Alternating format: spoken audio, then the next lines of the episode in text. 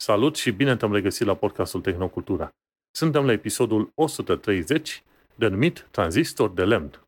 Gazdele tale preferate, Vlad Bănică și Manuel Cheța, te salută. Bine te-am regăsit, Vlad. Salut, Manu. Bine v-am regăsit, dragi ascultători. Bine v-am regăsit pe toți. Uite că astăzi vom vorbi despre ROG Ally, con- consolă din ce am înțeles și eu, tranzistor de lemn, vorbim despre autobuze autonome și, bineînțeles, despre AI bonanza, cum zice în limba engleză, nebunii AI. Nu uita pe toate platformele unde asculti podcastul de față să ne dai un like, un share și, bineînțeles, un review cât se poate de bun. Pentru că vrem să ajungă la cât mai mulți oameni. Din ce am văzut eu, podcastul nostru crește cam aproximativ 20-30% pe an, ceea ce este lucru bun, mai ales că noi aproape că nu promovăm pe nicăieri. Și asta înseamnă că oamenilor le place ceea ce facem și, de ce nu, da și mai departe, pentru că oarecum discutăm subiecte poate simple, poate grele, dar în limbaj simplu și vrem să ne bucurăm de tehnologie și de ce aduce și, bineînțeles, să vă bucurați voi împreună cu noi. Așa că, la chestiunile ce am făcut noi în ultima săptămână, avem o secțiune de intro, hai să încep să vorbesc eu, pentru că am vreo câteva chestii acolo alese și nu sunt așa de geniale față de ceea ce ai tu de povestit, așa că încep eu, încălzesc audiența cum ar veni și tu după aia ne povestești de ceea ce ai făcut tu, Vlad. Și uite că în sfârșit am început să joc jocul The Last of Us Part 1 pentru PC. Și am luat varianta Deluxe, care are și un prequel acolo și prequelul ăla e recomandat să joci după ce ai terminat jocul uh, original. Și, într-adevăr, The Last of Us, știi că văzusem niște filmulețe în asta de prezentare în urmă cu probabil câțiva ani de zile, măi, și mi se părea genial. Grafică faină, acțiune faină, actorie faină, scenarii, ce vrei tu. Măi, și într-adevăr, cum îmi imaginam că este The Last of Us, așa și a, a ajuns să fie pe varianta de PC pe care am jucat-o. Nu multe jocuri reușesc să, să impresioneze felul ăsta. Te uiți la filmele de prezentare, grain gameplay-ul și totul și zici, îți faci o idee foarte înaltă despre jocul respectiv și ajungi să-l joci și după aia ajungi să fii cumva dezamăgit de un aspect sau un altul. Nu. The Last of Us, într-adevăr, se ține foarte bine de, ce știu, de calitate, de standard înalt. Și nu o să dau spoilere pe aici, dar, într-adevăr, ideea generală este că undeva într-o lume post-apocaliptică apar zombies și acțiunea se petrece pe chiar destul de mulți ani pe acolo și jocul este un, efectiv un, cumva ai putea spune un third-person shooter, că vezi persoana din spate de acolo, este liniar, cumva cred, am cu impresia că este un joc open, open map, open world, dar nu este chiar liniar. Deși poți să investighezi anumite cămări, clădiri în care, din anumite zone în care ești, tu de fapt ești împins în acțiune de la, o, de la punctul A la B, la C și așa mai departe, e chiar un joc liniar. Dar mi-am adus aminte de ce jocurile liniare pot să fie chiar așa de mișto. De ce? Dar fiindcă nu trebuie să creezi conținut enorm într-un open world, reușești să consumi mai multă energie și mai multe resurse pentru crearea unui mediu, să zicem, cât se poate de realist. Intenționat mă duceam în colțurile de clădiri, în colțuri de străzi, pe la zona de gunoaie, când mă plimbam prin aleile respective, în cămări, în dulapuri, băi, mă duceam să văd, băi, cât, să văd cât de multă muncă s-a, fă, s-a depus în jocul respectiv. Și e incredibil când te gândești, băi, în zona asta e într-adevăr o, un stil de gunoi care te aștepta să fie pe acolo. Pe acolo e o cârpă, pe acolo sunt niște detergenți. Dacă vei pastile, nu vei găsi pastilele în locul random, așa lăsate, ci le vei găsi la baie, dacă vrei să găsești.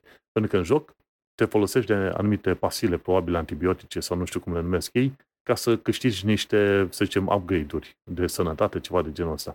Și atunci știi, măi, dacă îmi trebuie un detergent, mă duc repede la baie, în casa asta părăsită, pentru că, în mod sigur, găsesc detergent acolo. Normal că nu găsești detergentul unde? În uh, sufragerie, nu? Tot fel de chestii de, din astea. Și grafica faină când intri în tot fel de căs, case părăsite, pat frumos aranjat cu dulapul cu noptiere, cu ce vrei tu pe acolo. Mie mi-a plăcut. Din tot jocul ăsta pot să spun că m-a impresionat nivelul de detaliu în toate zonele în care te-ai putut uh, plimba pe acolo. Uh-huh. Și gândește de ce mi-a plăcut chiar foarte mult, altul e gameplay-ul mă, e mișto să te ascunzi după un uh, zid, ceva de genul uh, stealth kills, ce poți să faci pe acolo, să folosești diverse arme în, uh, ce știu, de-a lungul, cu arcul, cu pistolul, cu mitraliera, cu ce ai tu pe acolo. Și la nivel de gameplay chiar foarte bun, înțelegi, și depinde de ce ți-ai ales, nu este nici prea greu, nici prea ușor, are și părți de puzzle-uri, dar destul de micuțe, ca să zicem așa, și o experiență cinematică chiar, chiar foarte faină. Și grafica e incredibilă. Nici nu mai știu când a fost făcut jocul ăsta, cu ceva an bun, dar grafica este efectiv cât se poate de, de modernă și te lasă, te lasă mască efectiv acolo. Și aia mi-a plăcut și sunt pe la, eu aș bănui ca și pe la jumatea jocului, dar n-am nicio idee efectiv cât, cât e de mare jocul respectiv. Dar uh, m-a impresionat, super fain, super mișto. Nu este prea greu pe RTX 3080 al meu, pentru că știi că a fost o discuție la un moment dat, The Last of Us pica în uh, RTX 3070 pentru că ăla nu avea decât 8 GB de RAM, VRAM, memorie video. Pe când 3080 le are vreo 10 GB de memorie video și mi-e arată în joc. În joc, când te duci în setări, îți arată câți giga de memorie video îți ocupă. Și atunci poți să modifici setările ca să cazi sub 8 GB dacă nu ai uh, memorie video suficient de multă. Și am totul la maxim, grafică super faină, acțiune, ce vrei tu pe acolo. Este puțin ca în Gory, pe anumite secțiuni. Mi se pare că în joc are și o secțiune de setare în care poți să spui, ok, nu mi-a arătat atât de multe chestiuni gory, gen capete tăiate, intestine și tâmpenii de alea, știi, de post-apocaliptice. Eu am lăsat așa totul cum este, dar într-adevăr te poți cam speria. Și e fain. Mm. Pe bune, pentru cine vrea să joace jocul, chiar îl uh, recomand. Da. O să zic și așa două, trei chestii. Am jucat și eu The Last of Us, ca să-ți dai seama cât de bătrân sunt. Am jucat The Last of Us, ăsta primul pe care l-ai jucat tu acum pe PlayStation 5, pe, pardon, pe PlayStation, pe PC. L-am jucat pe PlayStation 3 în 2015, ceva de genul. Jocul e, a fost lansat inițial pe PlayStation 3 în 2013 și un an mai târziu a fost uh, lansată versiunea remasterizată pe PlayStation 4. Cumva a fost unul din ultimele jocuri foarte mari lansate pentru PlayStation 3 la sfârșitul vieții consolei, știi? Dar era o perioadă în care eu încă aveam PlayStation 3 și acolo l-am jucat și evident că n-am jucat cu grafica și cu detaliile cu care ai jucat tu acum, pentru că versiunea a fost remasterizată, iar versiunea de PlayStation 5 și de PC arată oricum mult mai bine decât ce am jucat eu. Mai mult decât atât, n-am fost niciodată neapărat un fan al jocurilor cu zombie, să zic așa. Adică nu, nu e filmul meu, nu e stilul meu. Cu toate astea, de Last of Us m-a ținut în priză, țin minte că jucam vara la, nu știu, erau 35 de grade afară și în cameră erau 30 cu PlayStation-ul la 3 gras rulând în continuu, era ca un, ca un calorifer electric și jucam acolo transpirat, nu mă puteam dezlipi pentru că era foarte, foarte mișto povestea. Și de fapt asta e mișto la jocurile liniare. Un joc liniar care are o poveste extrem de bună, e mult mai mișto din punctul meu de vedere decât un open world. Pentru că în open world e foarte ușor să pierzi povestea principală când te afunzi în side quest-uri, da? Sau, uite, am jucat, de exemplu, uh, Assassin's Creed-ul ăla cu Egiptul. Nu mai știu cum se numește, că au fost prea multe deja, în fine, nici nu contează. Ajungeai la un moment dat în care trebuia să faci grinding pe side quest-uri stupide ca să poți trece de misiunea principală pentru că aveai nevoie de levele, gen în același sistem ca la un MMO, știi? Asta nu e fan. Nu e fan pentru mine. Eu joc jocuri de genul aventură, da? de cel mai multe ori pentru povestea principală și atunci când mă obligi să fac side quest-uri aiurea, pierd firul narrativ și cumva asta rupe din fan. Dar un joc cu povestit în stilul de Last of Us n-avea cum să fie altfel decât liniar, pentru că cumva trebuie să-ți ghideze calea ca să ajungi unde trebuie și așa mai departe. Și treci prin extrem de multe zone și parcursul e extrem de lung și așa mai departe, știi? Și atunci cumva toată chestia asta se leagă foarte bine cu liniaritatea, care, deși iarăși e liniar, dar e controlat într-un fel în care nu, nu, e, nici, nu e deloc deranjantă chestia asta, știi? E foarte bun jocul, mi-ar plăcea să-l rejoc, dar acum n-aș mai putea, că abia am văzut recent și serialul și știu toată povestea pe de rost cumva și n-are rost să, să mai fac prea curând. Dar oricum un joc extrem de bun, într-adevăr, și sper să uh, lanseze și pe PC uh, uh, și de Last of Us 2 cât de curând, să te bucur și de ala. Primul mi-a plăcut mai mult, asta e adevărul, dar și doi e, e de jucat, clar. Da, și ce vreau să mai zic legat de realism. De, asta este unul dintre puținele jocuri, ca să zicem așa, în care zombies sunt destul de realist, să zicem, creați și poți să te lupți cu ei într-un mod destul de realist. La, la un moment cu băte de baseball sau, ce știu, uh, în modul în care reușești să te duci din spatele unui zombie, să-l prinzi și să îi faci felul, ceva de genul ăsta. Destul de realist. Și chiar chestia asta mi-a plăcut. Foarte simpatic, îl recomand la toată lumea. Hai să continui la următoarea chestie.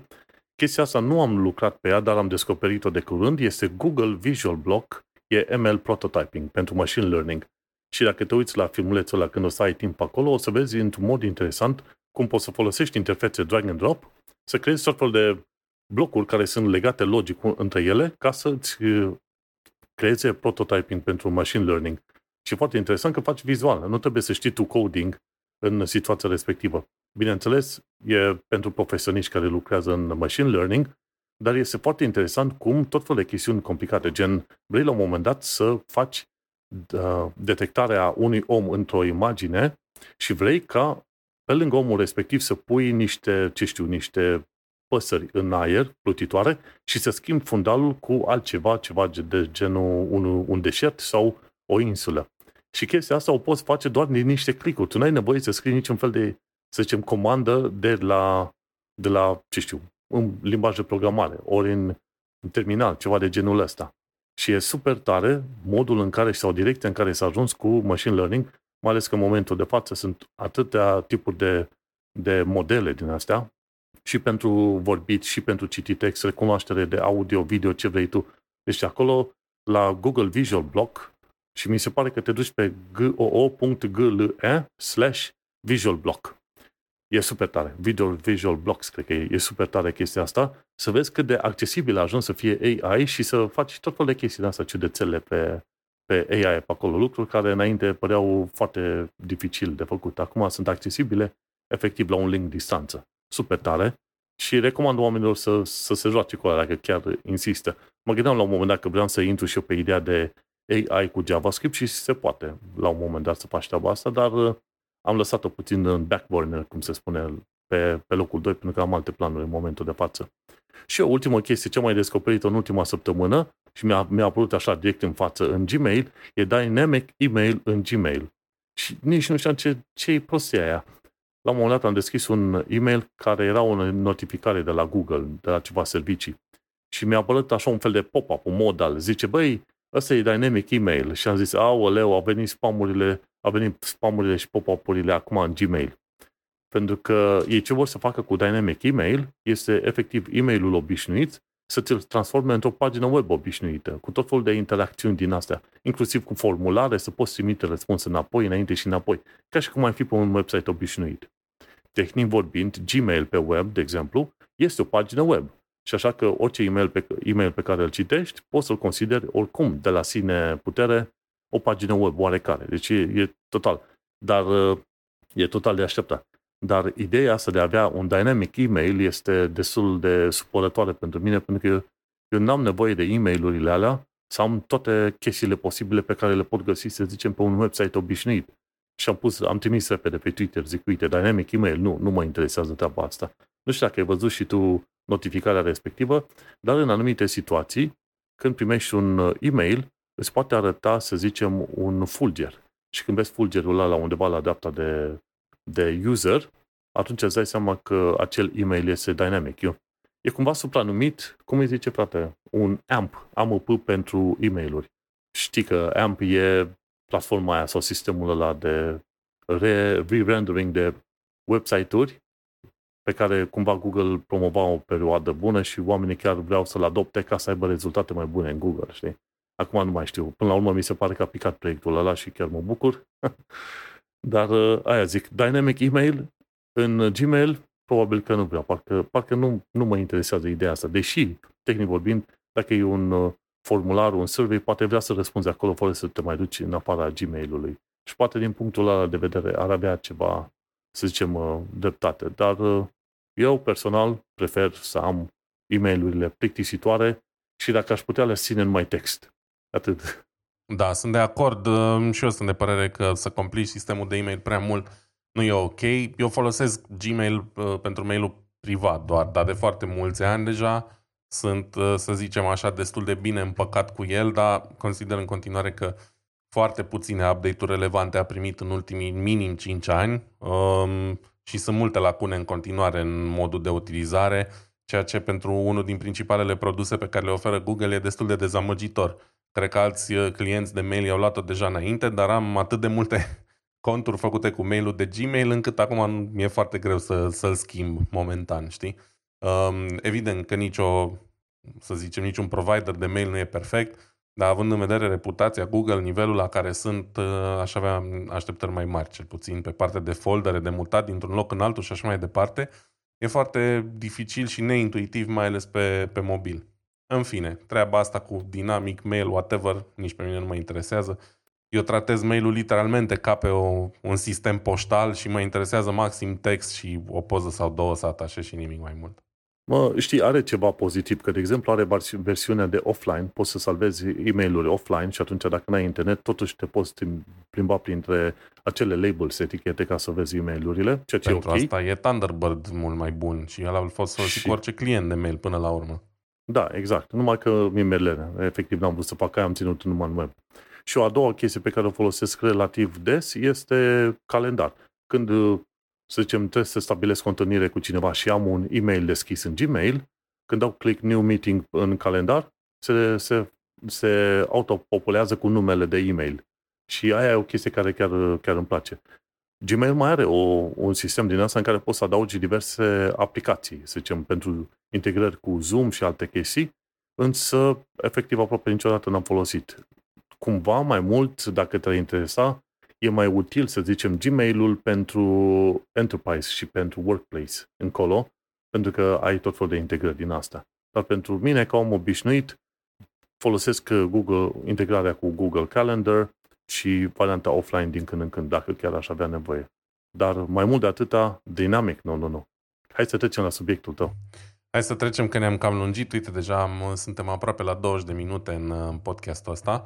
Uh, ce să zic, eu în ultima săptămână am făcut multe chestii interesante, dar nu pot să vorbesc despre toate, că mi-ar lua o oră numai să fac chestia asta. Uh, și așa că am uh, decis să vorbesc despre probabil cea mai interesantă chestie pe care am făcut-o.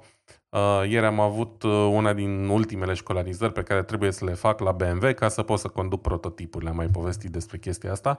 Și școlarizarea asta e, se bazează pe uh, defecte care pot apărea în timpul conducerii unui prototip. Evident, dacă vorbim de prototipuri, vorbim de mașini care au software și hardware care încă nu este uh, lansat pe piață pentru clienții finali. Și atunci pot interveni diverse probleme. Și în uh, decursul acestui test am condus un BMW M8 Competition. Uh, cine se pricepe la BMW-uri, la mașini, știe despre ce vorbesc. O mașină sport extrem de puternică, dar de care nu m-am putut bucura, fiindcă nu ăsta a fost scopul testului. Um, și la, în care am fost testat să se vadă dacă știu ce e de făcut în diverse situații critice. Și, practic, instructorul mi-a declanșat diverse erori în, în mașină, da? de exemplu, mi-a dezactivat servodirecția um, ca să văd cât de greu se mișcă volanul mașinii fără servodirecție, complet, la o mașină nouă, puternică, cu roți extrem de mari. Um, apoi mi-a mai făcut o chestie și mai interesantă la servodirecție și anume a făcut-o să reacționeze ciudat la inputul meu. De exemplu, când luam de volan ușor dreapta, îmi corecta mult mai puternic în partea opusă, da? Eu luam ușor de volan dreapta și mi-a aruncat volanul direct în direcția opusă, ca și cum n-ar, ar simula niște defecte la, la direcție. Apoi, sau ca și cum ar simula o, o fantomă în mașină. Da, sau un software incomplet uh, sau necizelat și așa mai departe. Și a mai fost o parte interesantă, cea în care am testat diverse defecte la sistemul de uh, stabilitate al mașinii, da, care e integrat cu controlul stabilității, controlul tracțiunii, uh, sistemul de antiblocare la frânare și așa mai departe. Am dezactivat în mai multe etape sistemul ăla ca să vedem ce se întâmplă când mașina nu mai e controlată din punct de vedere al stabilității, apoi ce se întâmplă când se blochează roțile în momentul în care frânezi și cel mai important ce se întâmplă când axa spate e frânată mult prea puternic practic caz în care te vei învârti cu mașina dacă nu ești foarte, foarte pe fază. Și practic ce legătură are asta cu tehnologia? Păi are toată legătura cu tehnologia.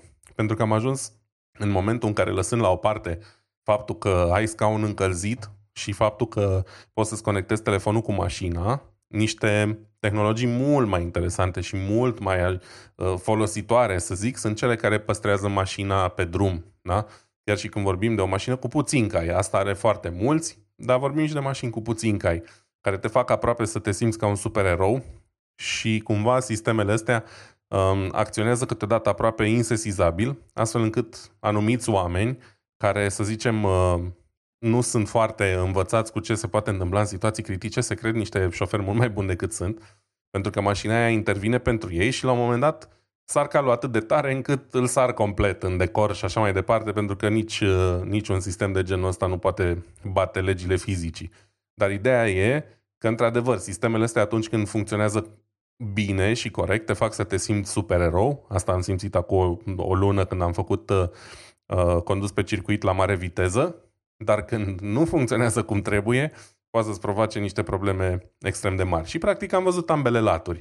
Acum o lună am fost pe circuit și am văzut cât de repede poate să meargă mașina aia când toate sistemele sunt funcționale, fiindcă n-am avut voie să le dezactivez, să zicem, să simulez efectiv o mașină de curse care nu le are de regulă. Și acum am văzut ce se poate întâmpla când toate sistemele astea o iau razna. Și cât de greu devine de controlat o mașină și de periculos de, de condus când sistemele astea nu sunt funcționale. Și a fost o experiență foarte interesantă. A mai fost o experiență, in, probabil cea mai șocantă dintre toate, în momentul în care activezi tempomatul cu, care păstrează distanța față de mașină din față, dar din cauza unui senzor defect, în momentul în care încerci să scazi viteza de urmărire cu un kilometru pe oră, mașina frânează la blană, cum se zice, frânare de urgență, de aia era să dau cu capul un volan, pentru că nici nu mă așteptam că se va întâmpla chiar atât de abrupt și îți dai seama, într-o situație de genul ești în pericol de a fi lovit din spate foarte ușor. În fine, un exercițiu interesant, din fericire am luat și testul ăsta, gata, sunt ok, am toate nivelurile luate, pot de mâine încolo să conduc prototipuri, vedem dacă și reușesc să prind unul, că e bătaie mare pe ele la mine în firmă momentan, dar uh, interesant și cam asta a fost cea mai fan chestie pe care am făcut-o chestia asta, uh, săptămâna asta. Da, e foarte simpatic când te gândești că mergi cu mașina și știi că mergi foarte bine, că ești bun șofer și când uh, la un moment dat o chestiune de software, poate chiar un update de software, nu mai, uh, nu mai controlează cum trebuie volanul sau, ce știu, servodirecția și atunci descoperi că, băi, parcă mașina asta merge ca o căruță acum. Mai da, noi practic asta facem acum. Noi facem uh, testele astea pentru a ne asigura că update-urile de soft funcționează complet. Există alți colegi care se asigură că update-urile sunt sigure și nu pot fi hijackuite sau hackuite sau mai știu eu ce, ca să nu se întâmple tot felul de, noroci, de nenorociri. Pentru că, evident, dacă cineva ar prelua controlul mașinii tale, nu te distra neapărat, știi? Și atunci există extrem de multă muncă care se întâmplă în fundal pentru ca cineva care își cumpără acum o mașină nouă cu toate funcțiile și conectată la Internet of Things și la toate cele, să fie safe pe șosele. Foarte bun așa. Hai să trec și eu la următoarea știre. Până să ajung eu să șofez, mai durează mult și bine. Dar la următoarea mea știre, că, pentru că ai vorbit până acum, de la BBC, am aflat de curând că în Edinburgh, în Scoția, este prima linie din UK cu autobuz autonom. E numită linie AB1. Și interesantă chestie, nu știu dacă în alte țări, probabil că în SUA mai sunt așa, din punct de vedere legal, efectiv, cursa asta AB1 în Scoția pe acolo, este prima cursă care, în mod legal, este, să zicem, uh, trasată ca fiind cursă cu autobuz autonom. Acum, acest autobuz autonom totuși are vreo două, două persoane la bord. O persoană în autobuz și o persoană chiar la, pe scaunul șoferului. Dar îți dai seama, în câțiva ani de zile vor reuși să acumuleze suficient de multe date, să zicem, în trafic, ce vrei tu, până când vor reuși la un moment dat să aibă doar un supraveghetor în autobuz, dar nu la volan. Și interesantă, va fi interesantă chestia asta. Și chiar a fost deschisă de curând și linia asta este, să zicem, administrată de către firma numită Stagecoach, foarte cunoscută pe aici, pe UK. Și merge de la Ferry Toll și de la, de, o local, de la o localitate lângă Edinburgh, de la Ferry Toll și, pardon, uh, in, uh, de la o localitate numită Fif, Fife, către Edinburgh. Și, practic, ce au de făcut e vorba să supravegheze pe perioada asta, pe ruta asta de 14 mile. 14 mile însemnând 20 de kilometri, autobuzul va merge până la 50 de km pe oră maxim. Și atunci ei spun că cu acest autobuz, de fapt vor fi 5 autobuze pe linia respectivă, vor reuși să ducă 10.000 de pasageri pe săptămână, ceea ce este un lucru extraordinar de bun, ca să zicem așa, pe o distanță de 20 de kilometri, maxim 50 de mile, pardon, am spus 50 de kilometri, nu 50 de mile. E enervant când e încă în mile, când e, în mod oficial în UK au, au adoptat sistemul metric, știi? Dar asta este viața. 50 de mile înseamnă vreo 60-70 de km la oră, ceea ce e destul de rapid. Dar interesant, uite, vezi, 5 autobuze pe ruta respectivă, 20 de km, maxim 70 la oră, Și atunci ce vor să facă? Bineînțeles, programul ăsta este plătit de către guvernul UK, inclusiv cu o, universitățile împreună monitorizează activitatea asta pe acolo. Și este interesant pe că autobuzele astea vor, sunt în stare deja să treacă prin uh, sensuri giratorii, să stea la uh, culoarea roșie a semaforului și, bineînțeles, să schimbe, uh, să zicem, sensul de mers de pe o bandă pe alta, să se ducă de pe o bandă pe alta. Foarte interesant pe acolo. Și acest sistem mi se pare că folosește mai multe tipuri de, de chestii. Ai lidar, ai radar și ai tot felul de alte chestii pe acolo, inclusiv lidar, radar, camere video normale pe anumite zone pe traseu și, bineînțeles, GPS. Sunt patru chestii la un loc care sunt uh, funcționale cu acest uh, dispozitiv. Și interesant că este cursă legală pe care te poți duce pe acolo. Da, să nu-i spui lui Elon Musk că, că mașinile autonome au nevoie și de alți senzori decât de camere, că o să se supere. El a mizat all-in pe camere și a refuzat uh, complet orice altă tehnologie, radar, LiDAR, etc. Probabil de aia și există problemele care există cu uh, Tesla Autopilot, care probabil ar fi putut fi mult mai bun dacă nu se încăpățâna să um, reducă costurile renunțând la alte tipuri de senzori. Dar vedem ce aduce viitorul. Poate va fi avut dreptate, vom ști peste 5 ani, poate 10, în fine. Um, bun, Păi cred că putem trece uh, mai departe cu subiectele. Din punctul meu de vedere, una din cele mai interesante știri ale săptămânii, din punctul meu de vedere de gamer, um, a fost faptul că cei de la Asus au lansat o nouă consolă portabilă.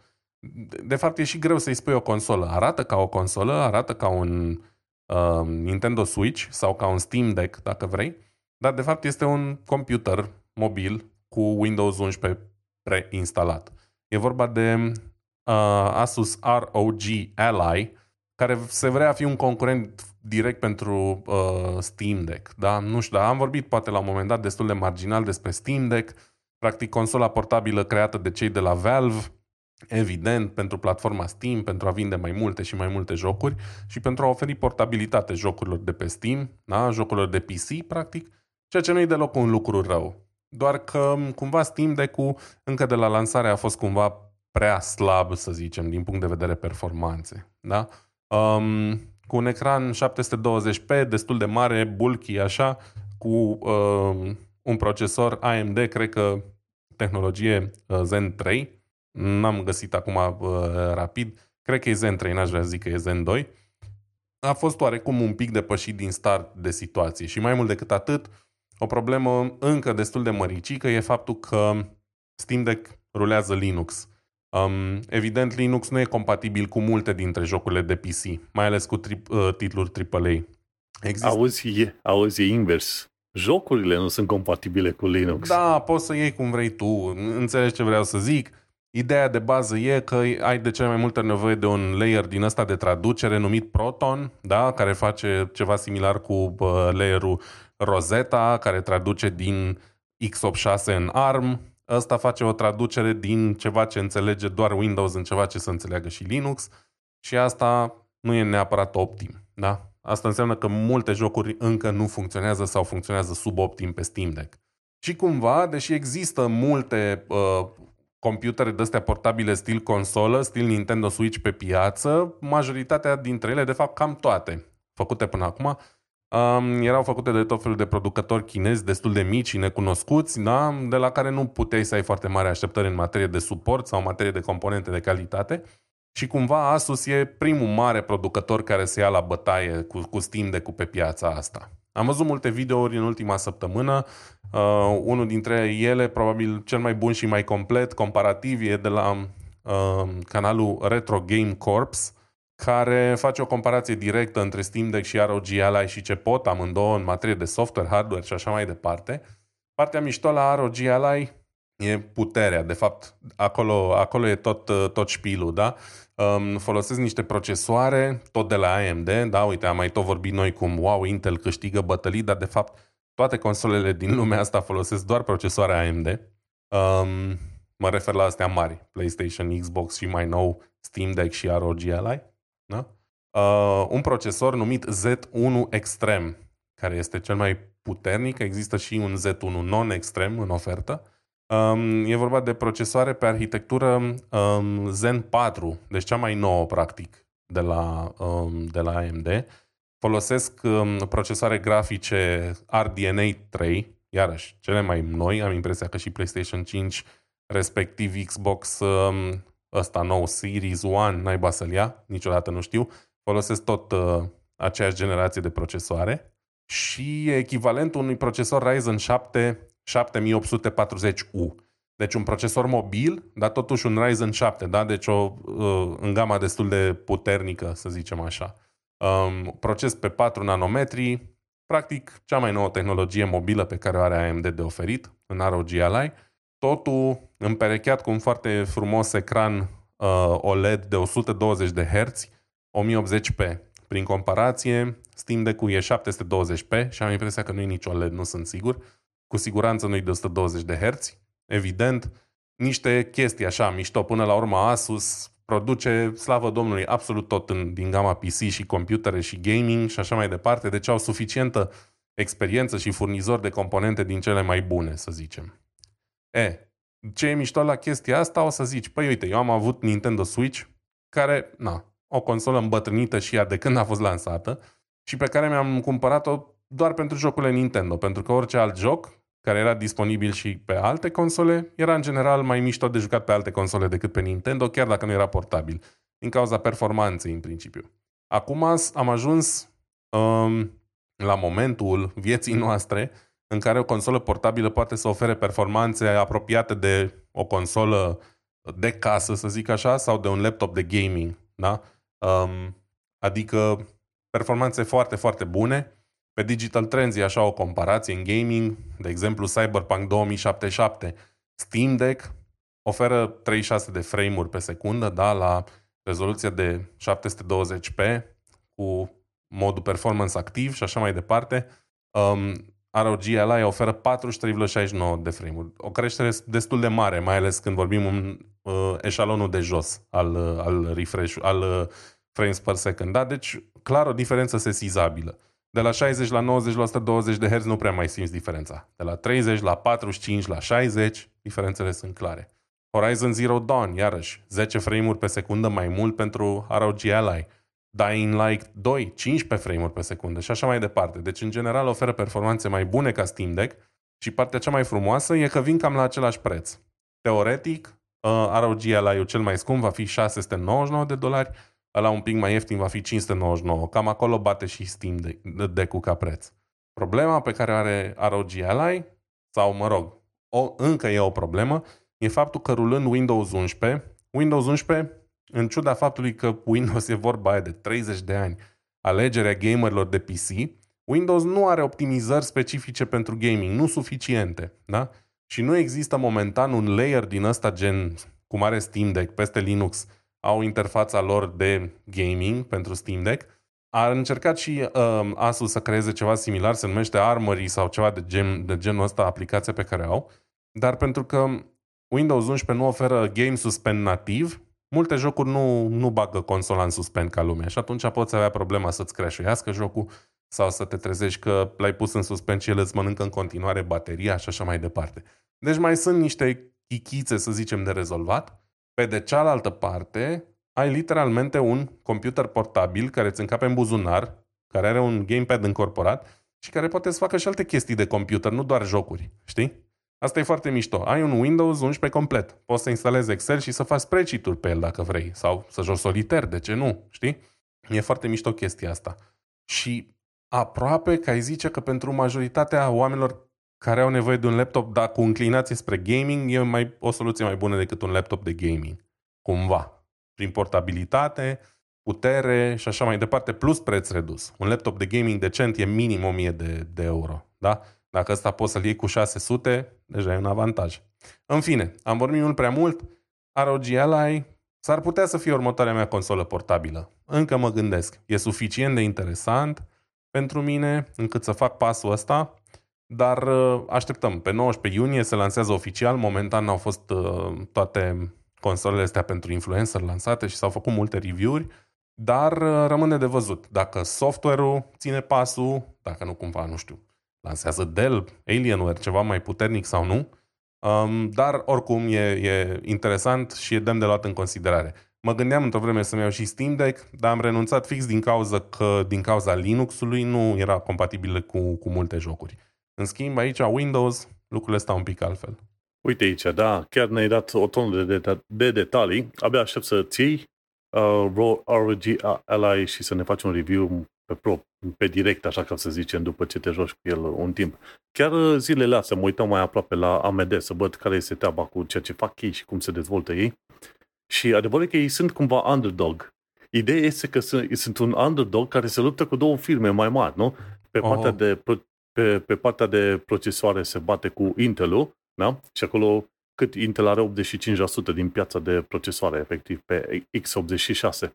Restul de 10, mai mult de 10% ar fi pe AMD. Deci stai seama ce mic e AMD versus Intel.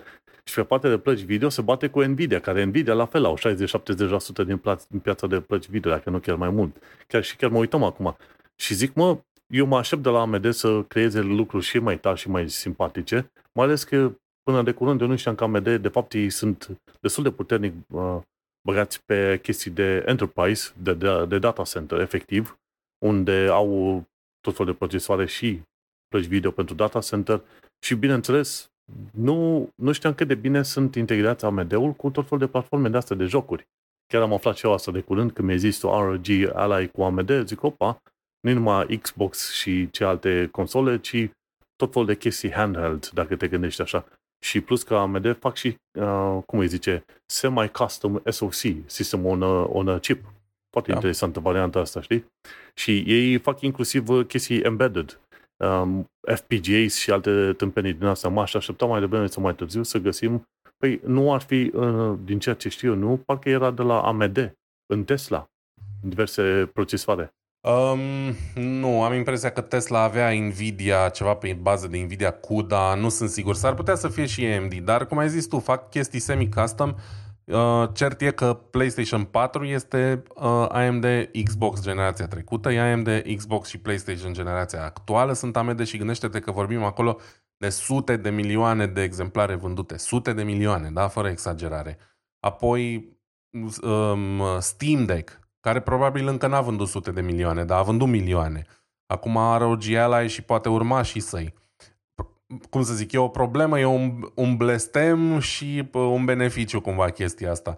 Faptul că sunt foarte buni în chestiile astea semi-custom și mai nou în chestii uh, portabile, să zicem, da, cu consum mic de energie, dar foarte puternice, înseamnă că per, își permit să uh, producătorii să facă console de genul cu chipurile lor. Din păcate, nu sunt la fel de adoptate în lumea laptopurilor, da? deși sunt la un nivel extrem, extrem de bun și de sus în comparație cu procesoarele Intel momentan. Și cu toate astea, um, producătorii de laptopuri se tem să le adopte, pentru că cumva n-au aceeași imagine ca Intel pe, pe piața asta. Eu am mai avut, am mai fost o generație, dar nu mai știu acum ce Dumnezeu de procesor a fost, am mai avut la un moment dat un laptop cu AMD, tot așa când AMD rupea piața cu un chipset și am fost extrem de mulțumit. Problema e că am luat cel mai ieftin laptop cu procesorul ăla și bateria era de 2 bani și era un laptop ieftin de plastic, dar procesorul era senzațional. Și acum generațiile astea noi cu Zen 4 de mobil sunt excepționale, dar producătorii se tem să le bage în mai multe produse. Ceea ce e mirare mare. Știi că mă uitam la niște descrieri cu ceea ce fac ăștia de la AMD, inclusiv pe partea de AI. De, de exemplu, pe AI, AMD-ul, bine, nu e strict numai pentru AI, de, de exemplu, are, AMD are Ryzen 7040, care sunt pentru mobil, care sunt procesoare mobile și sunt și acceleratoare de AI, sau chiar aici citesc în, într-un fișier de descriere.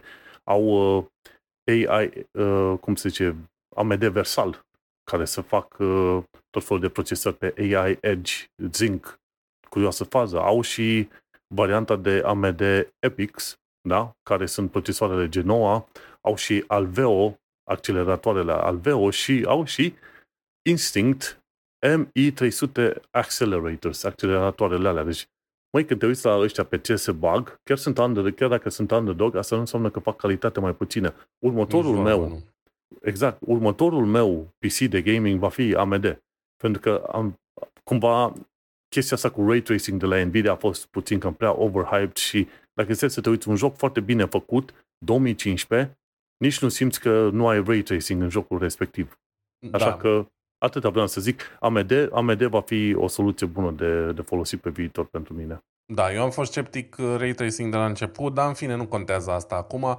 Uh, ideea e că AMD a mers pe linia asta de, uh, de SoC-uri, da? de uh, chipuri embedded cu procesor și placă video, de foarte mulți ani. Au prima lor linie, între ghilimele celebră, cred că au fost API-urile alea, A8, A9, naiba să le ia, care oarecum au fost un eșec, dar ele au fost înainte de vremea lor, să zicem așa, știi? Um, dar au, au insistat pe chestia asta și asta i-a ajutat să fie principalul furnizor pentru uh, Sony și Microsoft, în primul rând. Și acum pentru Asus. Pentru că insistând pe chestia asta cu uh, procesoare embedded, uh, chip grafic plus procesor într-un pachet compact și mobil, au ajuns, am ajuns în era în care ei au uh, nu monopol, dar domină, să zicem, piața asta momentan. Și e foarte interesant. Când, cred că acum 10 ani au fost lansate AMD APU-urile alea și eram tentat să-mi iau unul pentru că cumva era ideea asta. Eram în perioada în care căutam un laptop cu ceva capacități de gaming, dar pentru un student sărac cum eram eu atunci. Și aveam chestia asta, eram foarte tentat să-l iau și până la urmă am mers pe un laptop cu procesor Intel și un uh, chip de la Nvidia, nu mai știu exact care, pentru că cumva lumea îl vedea așa ca un semi-eșec APU-ul ăstea și nu erau foarte puternice, știi? Pe de altă parte, acum cred că nu există ceva mai bun decât uh, genul ăsta de chipseturi pe care le face uh, AMD momentan. Da, exact. Și tot, dacă tot vorbeam de AMD și AI, uite că trec la subiectul meu, de la The Verge, aflăm despre Search Generative Experience de la Google. Cu alte cuvinte, unde vrea să ajungă Google, dar puțin mai repede.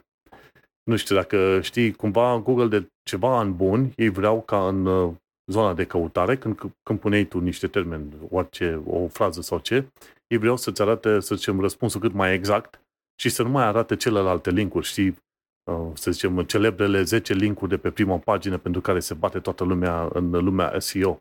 Mai devreme să mai târziu, linkurile alea vor dispărea despre prima pagină și la Search Generative Experience, ce a fost prezentată la Google I.O. de curând, tocmai aia s-a întâmplat.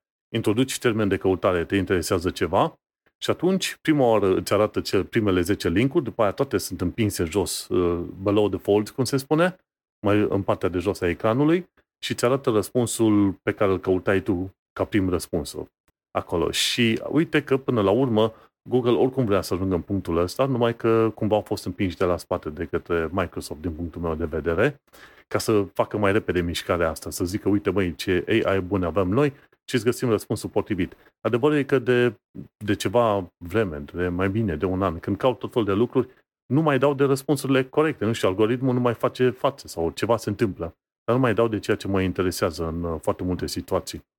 Și chiar verific prin linkurile din prima pagină și nu, nu găsesc ceea ce mă interesează. Cumva, în trecut, parcă Google avea rezultate mai bune. Și acum nu știu cum va fi cu acest Search Generative Experience de la Google, dar mă gândesc că poate o să fie, o să fie ceva mai bun. Ideea este că practicienii de SEO vor trebui să schimbe tactica. Dar nu știu cum vor, vor mai trebui să schimbe tactica dacă mai devreme sau mai târziu Google s-ar putea să scoată acele linkuri de pe prima pagină sau poate chiar de pe toate paginile posibile. Și te duci pe Google și găsești direct răspunsul din Google. Și atât. Îți dai seama că ar fi destul de controversată mișcarea asta, dar uh, nu, nu știu niciodată când ar putea chiar să o implementeze. Și atunci toți oamenii care depindeau de acele clicuri să vină din Google s-ar putea să fie puși pe tușă, efectiv. Dar viitorul mă gândesc că se duce cam, cam în direcția respectiv. Probabil că Google la un moment dat se va pomeni că foarte multe website-uri nu vor vrea să aibă informații acolo și va trebui să descopere cumva Google cum să îi răsplătească pe oameni fără să afișeze acele linkuri. E foarte curios să... Trăim într-un, într-o eră destul de interesantă și sunt curios să văd cum, cum va reuși să reconcilieze, să zicem, Google, faptul că îți afișează un singur rezultat pe pagină și cu faptul că miliardele de website-uri care sunt scrapuite și uh, efectiv citite de către Google Bot ca să obțină acele răspunsuri, alea nu vor mai avea trafic de la Google. Sunt curios să văd cum o să iasă cu afacerea asta. Oricum, legat de AI, hai să continuăm pe alte chestii, a fost, știi că a fost de curând Google I.O., dar uh, știi, de, de multă vreme nu mă mai uh, pasionează Apple I.O., Google I.O., tot felul de firme din astea care își prezintă mari să, să zicem, uh, marele spectacol de lansări ale anului sau ceva de genul ăsta, știi? M-am uitat la un document care lista tot felul de chestii făcute de către prezentate la Google I.O. și m-a interesat acel uh, immersive view de care cred că am vorbit și noi la finalul anului trecut. Trebuia să vină anul ăsta și acum i-am amânat pe finalul anului ăstuia. Și ziceam, băi, uite, sunt în Londra, sunt privilegiat, o să văd și eu immersive view în acțiune. Immersive view, um, ce este? Este o, un fel de afișare 3D interactivă în care tu te poți plimba pe ruta pe care ai ales tu de la punctul A la punctul B. Și îți poate arăta chestiuni, să zicem, aproape live sau un fel de grafică, să zicem, un, uh, ca, un fel, ca într-un fel de joc 3D cu copaci, cu clădiri, cu ce vrei tu pe acolo. Și atunci aia m-ar fi pasionat să văd cum e immersive view, inclusiv, inclusiv cu vreme, cu ploaie sau fără ploaie. Dar uh, văd că le mai ia ceva timp până reușesc să facă acel uh, immersive view și să dea drumul la public Așa că probabil pe la finalul anului ăsta o să vedem. Dar ce că ei se folosesc de AI ca să creeze, să zicem, uh, să zicem uh, planul 3D din uh, imaginele de pe Street View. Și din, să zicem, videourile prezentate de către Google, ar părea o chestiune super faină și impresionantă. Noi oricum de obicei când folosim Street View, nu, dăm click, click, click și ne ducem și vedem destul de real. Acest immersive view ar fi puțin mai deasupra față de Street View și se folosește de imagine de Street View să-ți creeze, să zicem, un fel de sistem în care tu cumva zbori sau plutești pe ruta pe care te duci încolo și ai putea vedea toate zonele. Oricum, e interesant, dar uh, nu știu, nu știu efectiv uh, când vom reuși, să, reuși să-l vedem la propriu. Dar când o să fie posibil, o să vorbesc și eu, pentru că apare în Londra, probabil în Amsterdam și în vreo câteva orașe mai mari pe acolo. Și ultima chestie, da, Vrei să facem un mic exercițiu radiofonic aici? Ai telefonul lângă tine. Ai Google Maps am pe el? Am Google Maps pe el. Deschide un pic Google Maps, te rog. Așa. Um, în ce formă folosești Google Maps? Ai satelit sau doar harta cu linii, cu străzi? Oh, stai să ne uităm. Am harta obișnuită, pot să-i dau pe satelit. Harta obișnuită. Așa. Dă-i, te rog, pe satelit. Să zicem că ești în oraș și vrei să, să navighezi pe pe picioare într-o direcție sau în alta. Spune-mi, te rog, cât de ușor este să vezi tu, cu punctulețul ăla de la Google Maps, în ce direcție te uiți tu pe harta respectivă. Adică, știi, telefonul când ești pe Google Maps are un punctuleț albastru și îți arată și în ce direcție ești cu fața, cum ar veni.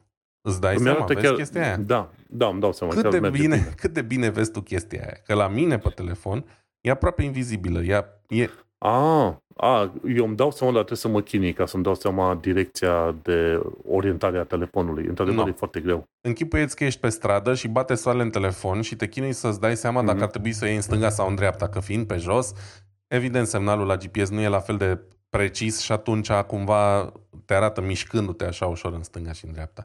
Chestia aia e nerezolvată de Google de 10 ani sau mai bine. Deci de 10 ani sau mai bine da, ei n-au exact. reușit să pună o săgeată, frate, să-ți arată o săgeată. Bă, boule, ești cu capul înspre uh-huh. încolo sau înspre dincolo. Ca să vezi, să știi, bă, dacă eu acum în cap aici și mă întorc așa 90 de grade, o să am capul încolo. E, e oribil. Deci ei implementează cele mai, să mă ierți, cele mai stupide și inutile funcții gen AI, intera... nimeni nu o să folosească chestia aia. Când eu nu văd în ce naiba departe am capul când mă uit pe Google Maps, înțelegi? Asta era rantul meu suprem cu Google Maps, pentru că, iarăși, am spus-o, stând aici, în străinătate, în orașe imense, folosesc foarte des Google Maps să navighez și pe jos. Și mă chinui de fiecare dată să-mi dau seama dacă trebuie să iau în stânga sau în dreapta, fiindcă chestia aia, umbra aia albăstruie, nu poate să fie naibii o săgeată ca lumea, o săgeată, să arate stânga, Ei, bine, înainte. săgeata respectivă cred că poți să o vezi, uh, poți să o vezi dacă dai, alegi o direcție, pui nu poți. pietonal, stai, stai o secundă, pui pietonal, cel puțin în cazul meu, și după aia dai, uh, rulează ruta, gen, hai să începem ruta acum și ți arată, nu. te duci în stânga și în dreapta. Nu ți arată, în, păi tocmai asta e chestia, eu mă în, aflu uh, acum pe un trotuar. Da? Și, bineînțeles, e vorba să folosești acolo uh, tipul de hartă default la obișnuit. E, vezi, păi deja intrăm în, uh, uh, cum să zic eu, nu pot să fac ce vreau cu Google Maps. Pe harta default n-am clădirile. Eu vreau să caut o clădire și de-aia vreau harta satelit, de exemplu. Înțelegi? Sau parcare, Aia. sau așa mai departe. Că, că așa, dacă stai să te uiți aici, am, am o săgeată, dar trebuie să fii pe harta obișnuită. Stai că nu da, să dar asta nu e ce-mi, pe. ce-mi doresc eu. Înțelegi? Și iarăși, până ei n-au rezolvat o chestie atât de banală și de simplă, să implementeze niște chestii AI atât de avansate, mi se pare, nu știu, pentru mine, super inutil. Dar în fine, e o chestie și asta Știi... de marketing și așa mai departe. Știi cum e? Dat fiindcă am lucrat în tot felul de companii, mai mici sau mai mari, pot să-mi dau seama de ce chestiile astea par a fi, să zicem, uh, nelegate între ele. Pentru că ai echipe diferite care lucrează la diferite feature-uri. Echipa responsabilă de navigare, de exemplu, n-are pe cineva din, a, angajat care este specialist în accesibilitate web. Pentru că specialist în accesibilitate web i-ar fi spus, măi, vezi că direcția săgeții sau direcția în care este orientat așa telefonul nu poate fi văzută pentru, pentru că contrastul, da, să zicem, a razei vizuale versus, să zicem, background-ul de la cercul ăla este mult prea mic și atunci, din cauza contrastului mic, oamenii nu pot să sau persoane cu dizabilități nu pot să discerne direcția în care trebuie să se orienteze. Eu cred Dar că vezi, n-au oameni... nu discern. Nu, nu, nu. Ceea ce înseamnă în legătură cu web accessibility, cu accesibilitatea asta web, în momentul în care rezolvi probleme de accesibilitate, o să ajungi să rezolvi și problemele tale personale. Deci, dacă era contrastul suficient între direcția de orientare și exact. background-ul ăla, atunci se rezolva și vedeai și tu direcția în care să te duci. Deci, Fix de zic, ăștia n-au oameni de accesibilitate pe anumite platforme să Dar pare o chestie super simplă, adică mie mi se pare la mintea cocoșului. De-aia zic, eu nu sunt web developer sau ce sunt băieții care fac chestia asta. Eu nu știu ce văd ei când programează chestia asta, dar mi se pare așa, o chestie de mintea cocoșului. În fine, asta a fost micul meu rant de, de Google Maps. Da, cred că putem vorbi de subiectul publicului acum. Da, subiectul publicului, cum l-am intitulat eu, a fost sugerat de userul VRTV23. Îți mulțumim pe această cale pentru sugestii, a făcut mai multe sugestii. O să ajungem uh, încet, încet la toate. Um, și este vorba de niște cercetători de la Universitatea Linköping din Suedia, care au făcut ceva ce arată o cruce din chibrituri. Asta mi-a trecut mie prin cap la prima vedere Bă, oamenii ăștia au luat niște chibrituri și au făcut o cruce din ele. Asta făcea și bunica mea de de ochi pe vremuri. Um, dar e mai complicat decât atât. Nu e doar o cruce din chibrituri, ci este un tranzistor, vezi, Doamne, un tranzistor din lemn. Um, ce să zic, oamenii ăștia, cercetătorii ăștia nebuni fac, fac tot felul de nebunii. Evident, tranzistorul probabil că n-ar trebui reinventat. Avem tranzistor de foarte mulți ani din siliciu, silicon, whatever care au ajuns la niște dimensiuni de domeniu fantasticului, nanometri, chestii pe care nu le poți vedea decât cu mare dificultate cu niște microscoape extrem, extrem de precise. Și uite că totuși oamenii ăștia de la Universitatea asta din Suedia s-au gândit că ar fi o idee bună să reinventeze uh, tranzistorul făcându-l din lemn. Se numește electro, tranzistor electrochimic din lemn sau pe scurt WECT. Și a fost făcut dintr-un lemn special conductiv. Nu știam că există așa ceva, pentru că nu există. Asta e partea mișto. Acest lemn nu se găsește în natură în starea asta, ci au trebuit să scoată din el lignina, care e un component al lemnului, și să înlocuiască lignina asta cu un polimer conductiv. No. Trei bucăți din lemnul tratat în felul ăsta au creat tranzistorul ăsta. Și funcționează. Funcționează ca un tranzistor, adică uh, cu ajutorul unei sarcini mici de curent ajută la deschiderea unei căi pentru curentul mai puternic, ceva de genul. Explicație foarte simplistă. Da, cam, cam așa e, că mm. tranzistorul ceea ce îți permite să faci, ai acel gate care la un moment dat îți permite să conectezi, ce știu, o chestie numită source and drain, sursa și, ce știu, cealaltă, care îi permite efectiv curentului să treacă într-o parte în alta. Că de fapt ce sunt tranzistorii sunt nici, niște mici mici întrerupătoare care permite exact. să treacă sunt, de o parte în alta. Sunt două funcții pe care le are un tranzistor, poate fi întrerupător, dar poate fi și amplificator.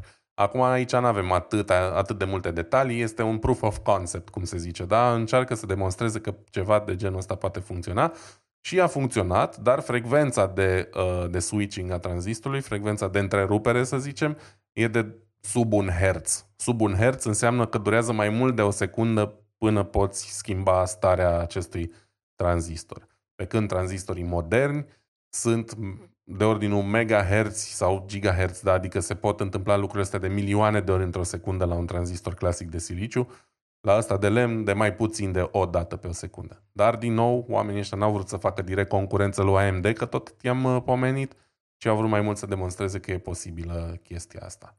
Destul de interesant din punctul meu de vedere, cumva nu sunt totuși de acord cu ce se spune aici că vor să paveze drumul pentru sustenabilitate în computing. Că vezi, doamne, uh, procesoarele de siliciu sunt poluante și astea de lemn n-ar fi. Asta e valabil doar într-o lume utopică în care noi nu trăim, în care tot lemnul este crescut foarte sustenabil și foarte ecologic și special pentru scopul ăsta. Dar noi știm că suntem și români, că lemnul se fură și că pădurile se distrug și că habitatele se distrug, da? pentru că România este în Europa probabil una din cele mai furate țări la capitolul lemn și că ceva de genul nu o să fie niciodată fezabil decât într-o utopie în care noi nu trăim acum, să zic așa. Un proof Plus of concept nu uităm... interesant, dar cam atât.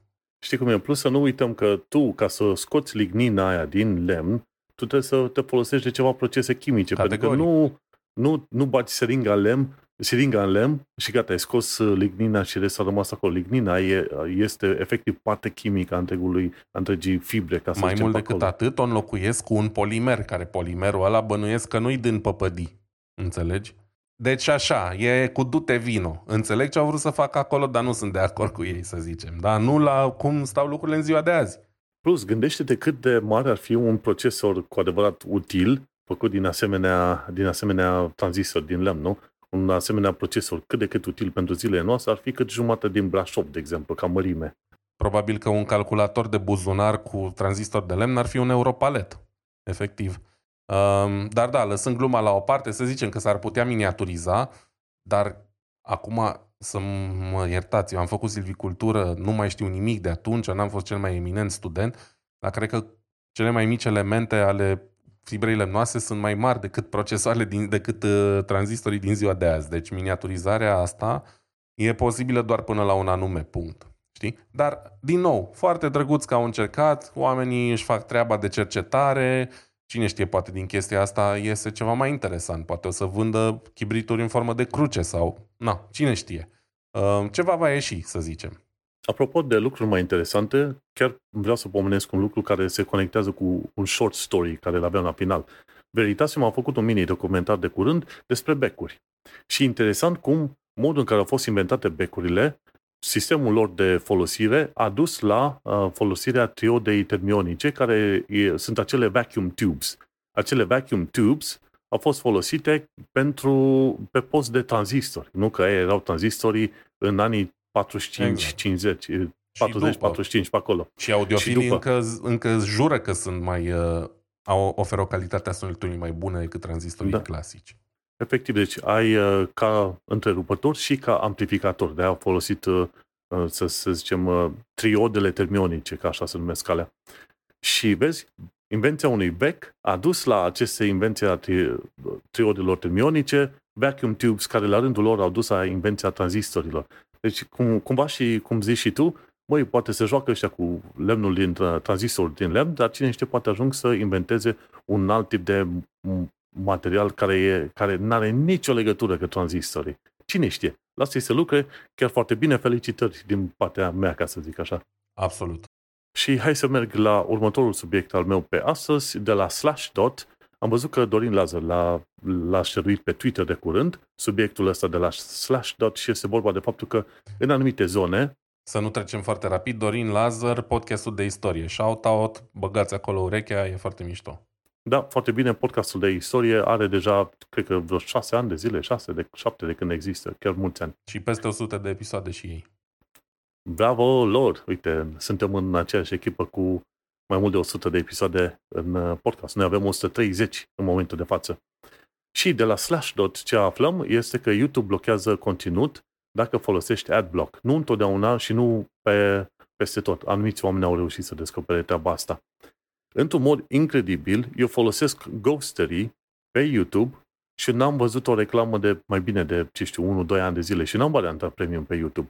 Ceva se întâmplă, cred că e o setare undeva, Google cumva m-a, m-a lăsat în pace și nu mi-a arătat niciun fel de reclamă pe orice fel de video pe care m-am dus în momentul în care am avut Ghostery pornit. Sunt logat în contul meu de, de Google în browser, în contul meu de Google în YouTube și am Ghostery pornit. Și totuși eu n-am primit mesajul ăla iar alți oameni care chiar dacă folosesc Ghostery, totuși primesc acele reclame pe YouTube. Nu știu ce se întâmplă. Eu probabil că nu vreau să să-mi stric norocul cum a venit pe aici, dar uite-te că oamenii ăștia de la Slashdot care au povestit au început să apară mesaje, băi, sorry, vezi că îți dăm un fel de degraded experience, cum ar veni, o experiență mai slăbuță, pentru că tu folosești adblocker. Știi că în anumite locuri adblockerele, când sunt detectate, îți apare un pop-up pe site și zice, ne pare rău, folosește adblocker. Acum, interesantă chestie este că Google vrea să schimbe modul în care se creează aceste extensii și vor să treacă la ceea ce se numește Manifest versiunea 3, în care vor să limiteze chiar foarte mult ceea ce pot face extensiile în Google Chrome, de exemplu. Și ăla o să fie probabil punctul, punctul în care o să mă mut probabil pe alt uh, browser. Pentru într-un că... fel, scuze că te întrerup, într-un fel e curios că Google intervine atât de greu în chestia asta, având în vedere că au cel mai folosit browser de pe piață și totodată că sunt cei mai hărăpăreți în materie de reclame, știi? E ciudat că au lăsat atâta timp extensiile astea care blochează reclame și din care cumva tot ei au cel mai mult de suferit să, să funcționeze. Știi ce zic? Adică e interesant că se întâmplă doar acum. Foarte mulți oameni au făcut cumva scandal și s-au scandalizat cel puțin pe social media, să zicem. Dar uh, asta este treaba. În momentul în care nu mai pot folosi un ad blocker cum vreau un Google Chrome, e posibil să mă trec pe Brave sau pe alte Chromium-like, uh, să zicem, browsere care sunt pe baza Chromium. Eu, pentru că sunt destule. Poate, incredibil, mă trec pe Edge. Scuze că Ar fi minune mare. Crezi că nu poate Google să facă ceva în Chromium încât niciunul din browserele astea să nu mai suporte chestia asta? Întreb doar, habar n-am. Uh, Chromium este open source, așa că tu faci un fork, îți iei uh, proiectul respectiv de la punctul X și după îl dezvolți cum vrei tu pe acolo. Înțeles, și atunci... deci poți să lași chestiile deoparte, practic. Da, deci fiind uh, probabil în Chrome sau poate chiar dacă le introduce în Chromium, în creatorii gen Brave, care e tot pe Chromium, sau cei de la Microsoft, care folosesc Edge tot pe Chromium, s-ar putea decide să zicem, știi, noi le ținem pe astea. Și atunci, în momentul ăla, o să mă trec cu, o să mă mut cu adblockerul și o să trec de pe Chrome și am fost pe Chrome pe aproape ultimii 10 ani de zile, îți dai seama. Dar știi cum este, că cu orice fel de tehnologie, cu orice fel de website, cu ce vrei tu, apare o perioadă în care tu va trebui să te muzi într-o parte în alta. Da? Uite, Facebook acum a scăzut destul de mult în importanță și va scădea și mai mult. Pe următorii 3, 4, 5 ani de zile o să vedem că o să ajungă pe aceeași direcție ca high five să zicem ceva de genul ăsta, știi? Deci e de așteptat. Asta e cursul naturii, tehnologiei, ce vrei tu. Și fiecare, și cum e, fiecare pasăre moare pe limba ei. Iar Chrome-ul a, o să moare pe limba, o să zicem, adblockerelor. Da, interesant, nevăzut. Um, eu nu mai beneficiez de aportul reclamelor pe YouTube de multă vreme și iară sunt așa în, cu fundul în două luni, cum se zice, în ceea ce privește măsurile astea. Pe de o parte înțeleg că YouTube trebuie să facă bani, inclusiv ca să-și susțină serverele, mai ales pe conținut 4K. Era vorba că nu o să mai ofere um, 4K pe, uh, pe Moca deloc, deci nici măcar cu reclame. Um, nu știu în ce măsură a început asta să se întâmple sau nu. Pe de altă parte, mi se pare că dacă vrei să cer bani pe o chestie pe care ai lăsat-o gratis atât de mulți ani, da? trebuie să vii și cu niște promisiuni că o să faci niște îmbunătățiri la serviciul respectiv. Asta e părerea mea. Gen, ei acum ne cer nouă bani, eu am deja YouTube Premium, da? dar ei cer la oameni bani ca să nu le taie funcții, în loc să le ceară bani ca să adauge chestii noi. Știi? Cumva am așa o mică problemuță cu, cu chestia asta. Mi se pare că, că fac lucrurile pe dos. Iarăși înțeleg motivele, dar mi-ar plăcea să văd o abordare diferită, probabil. Chiar și în condițiile în care eu deja plătesc pentru ei. Tot nu mi se pare fair. Da, bun. Hai să trecem la știri pe scurt atunci. Uite că eu mm. vreau să pomenesc despre o anumită știre sau două, dar cred că și tu ai știrea ta, dar mai întâi să, să trec la o chestie interesantă. Am aflat că există domenii .zip de la Terence Eden. Nu e, nu e tocmai nouă treaba asta, dar de curând am aflat treaba asta. Știi că sunt zip, e, sunt e extensia de arhivare a fișierelor. Și acum mm-hmm. când vorbește cineva pe internet despre .zip, nu știu dacă o să fie domeniul .zip sau dacă o să fie un, o, o chestie arhivată, .zip acolo. Foarte interesantă figura, figura asta. Și ci că, așa cum specifică Terence acolo, ci că o să fie o chestie destul de, să zicem, uh, enervantă pentru tot felul de browsere, de exemplu, și pentru tot felul de, pentru sistemele de operare, pentru că ai ceva pomenit .zip într-o bucată de text, nu știu dacă este o arhivă sau dacă este un domeniu, ceva de genul ăsta. uh, și ce, ce se poate întâmpla, de exemplu, când cineva scrie, de exemplu, că are programul său arhivat și pune arhivă.zip. Și atunci le spune oamenilor, băi, vedeți că am programul meu arhivat în arhivă.zip. Și întâmplarea care este, browserele ar putea interpreta în text arhivă.zip ca fiind un domeniu. Și oamenii din întâmplare să dea click pe chestia aia, fără să trebuiască neapărat să fie cu adevărat un domeniu. Deși, în mod normal, la nivel de codare, orice vrei să fie link, va trebui să folosească un HTML tag numit A exact. pentru link-ul. Deci e, e mai discutabil. Oricum, interesant, există domenii .zip. Ce mai aflat de curând e de la Hardware Unboxed este că RTX, RTX 4070 este de două ori mai puternic decât uh, RTX 2070. Cumva te-ai fi așteptat. Avem două generații și chiar de două ori mai puternic, de 200% față de 2070. Uh, Bine. Și consumă de 200, Ca... de, de 200% mai mult curent, probabil. Știi cum e? În toate testele lor arătau că numărul de frame-uri este cu 100% de la sută mai mult față de RTX 2070. Deci cam asta este uh, mai clar descrierea din graficele respective. Și te-ai aștepta, pentru că nu, ai două generații, e vorba de probabil cât vreo 5 ani de zile diferență între astea două. Ce mai aflat de curând, că tot discutai de Asus la un moment dat, Asus are probleme și Jace 2 Cents, dar fiindcă Asus a tot avut probleme, mai ales cu plăcile de bază în ultima perioadă, și nu au fost foarte eleganți în uh, a manageri problemele respective. Jace 2 Cents a zis că nu mai are produse de la Asus pe o perioadă. O să zică, ok, nu mai, nu mai vorbește și nu mai promovează de produsele Asus ever. Ever, pardon, pentru o perioadă. Bună. Și ce mai aflat de curând, o altă chestie interesantă, de la PC Gamer, există un monitor numit Philips 2B1D 5600, care are un e-reader atașat în partea dreaptă. Deci, e monitorul destul de mare și în partea dreaptă e ceva de înălțimea lățimii, cum ar veni a monitorului, un uh, e-reader pe care poți să ai tot felul de detalii pe acolo. Nu știu cât este de util, dar este ceva mai, uh, mai diferit. Și, sincer, mai ales pentru chestiuni de muncă, mai devreme sau mai târziu, cred că ne-am putea bucura să avem monitoare e-ink care nu-ți rup ochii. Bineînțeles, poți să dai de la brightness mai, mai jos pe monitor sau ceva.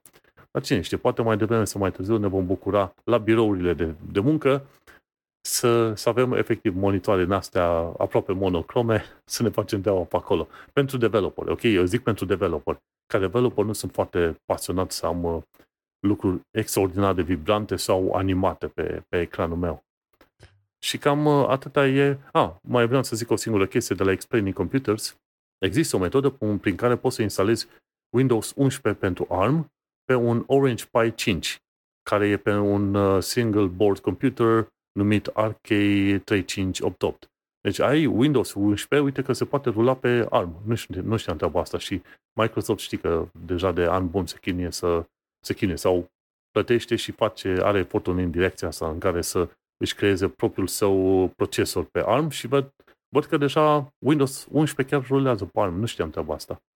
Parcă am mai citit undeva că rulează, tot așa găsise cineva o variantă făcută cumva pentru un eventual uh, Microsoft Surface cu ARM, care ar trebui să fie un concurent direct pentru laptopurile de la Apple. În fine. Și Surface, mi se pare că Surface Pro 9 e deja pe ARM. Windows 11 e chiar pe ARM. Da, s-ar putea și cred că, ăla. cred că versiunea aia de Windows e ce au reușit ei să instaleze. Da, și te las pe tine cu ultima ta știre pe scurt. Da, vreau și eu să-mi uh, dau inputul despre monitorul la Philips. Să știi că e interesant conceptul. Și eu de multe ori, adică mi s-a întâmplat foarte multe ori să am documente în format PDF de citit, da, pe care nu avem pe ce altceva să le citesc decât pe laptop sau PC și chiar și cu lumina dată la minim, cumva sunt prea multe distracții. Da? Icoane colorate, vrăjel, nu știu ce. E mult mai ok când ai de citit mult text pe, pe un ecran să fie de genul e-ink. Da? Știu asta pentru că am un Kindle și citesc destul de mult despre el, de pe el și mi se pare o idee interesantă. Cumva o idee și mai mișto ar fi să ai un layer e-ink peste ecranul complet, să-l poți folosi tot monitorul fie e-ink, fie clasic. Aia mi s-ar părea foarte șmecher. Probabil greu de realizat, nu mă pricep. Um, ce mai vreau eu aici să povestesc? De fapt, nu o să povestesc nimic, vă las pe voi să descoperiți. Un uh, articol foarte interesant de pe The Verge um, despre filme de regulă din secolul trecut, și când zic secolul trecut, uh, oameni buni, mă refer la secolul 20, la care s-a terminat acum destul de curând, acum vreo 20 de ani, până 2000. Uh, e vorba de filme dintre anii 70 și 90, care au ca temă principală internetul și sau legături cu conexiunile de genul internet. Um, e foarte interesant articolul, sunt menționate foarte multe filme aici și cumva mi-a deschis uh, un pic interesul să mă întorc. Unele din filmele astea le-am văzut foarte de mult, probabil eram prea mic ca să le înțeleg, și mi-a deschis așa apetitul să mă întorc la anumite filme din, uh, din cele prezentate aici în articolul ăsta și să redescoper interpretarea oamenilor de acum 30-40 de ani despre internet și ce va fi internetul versus punctul în care suntem acum, știi?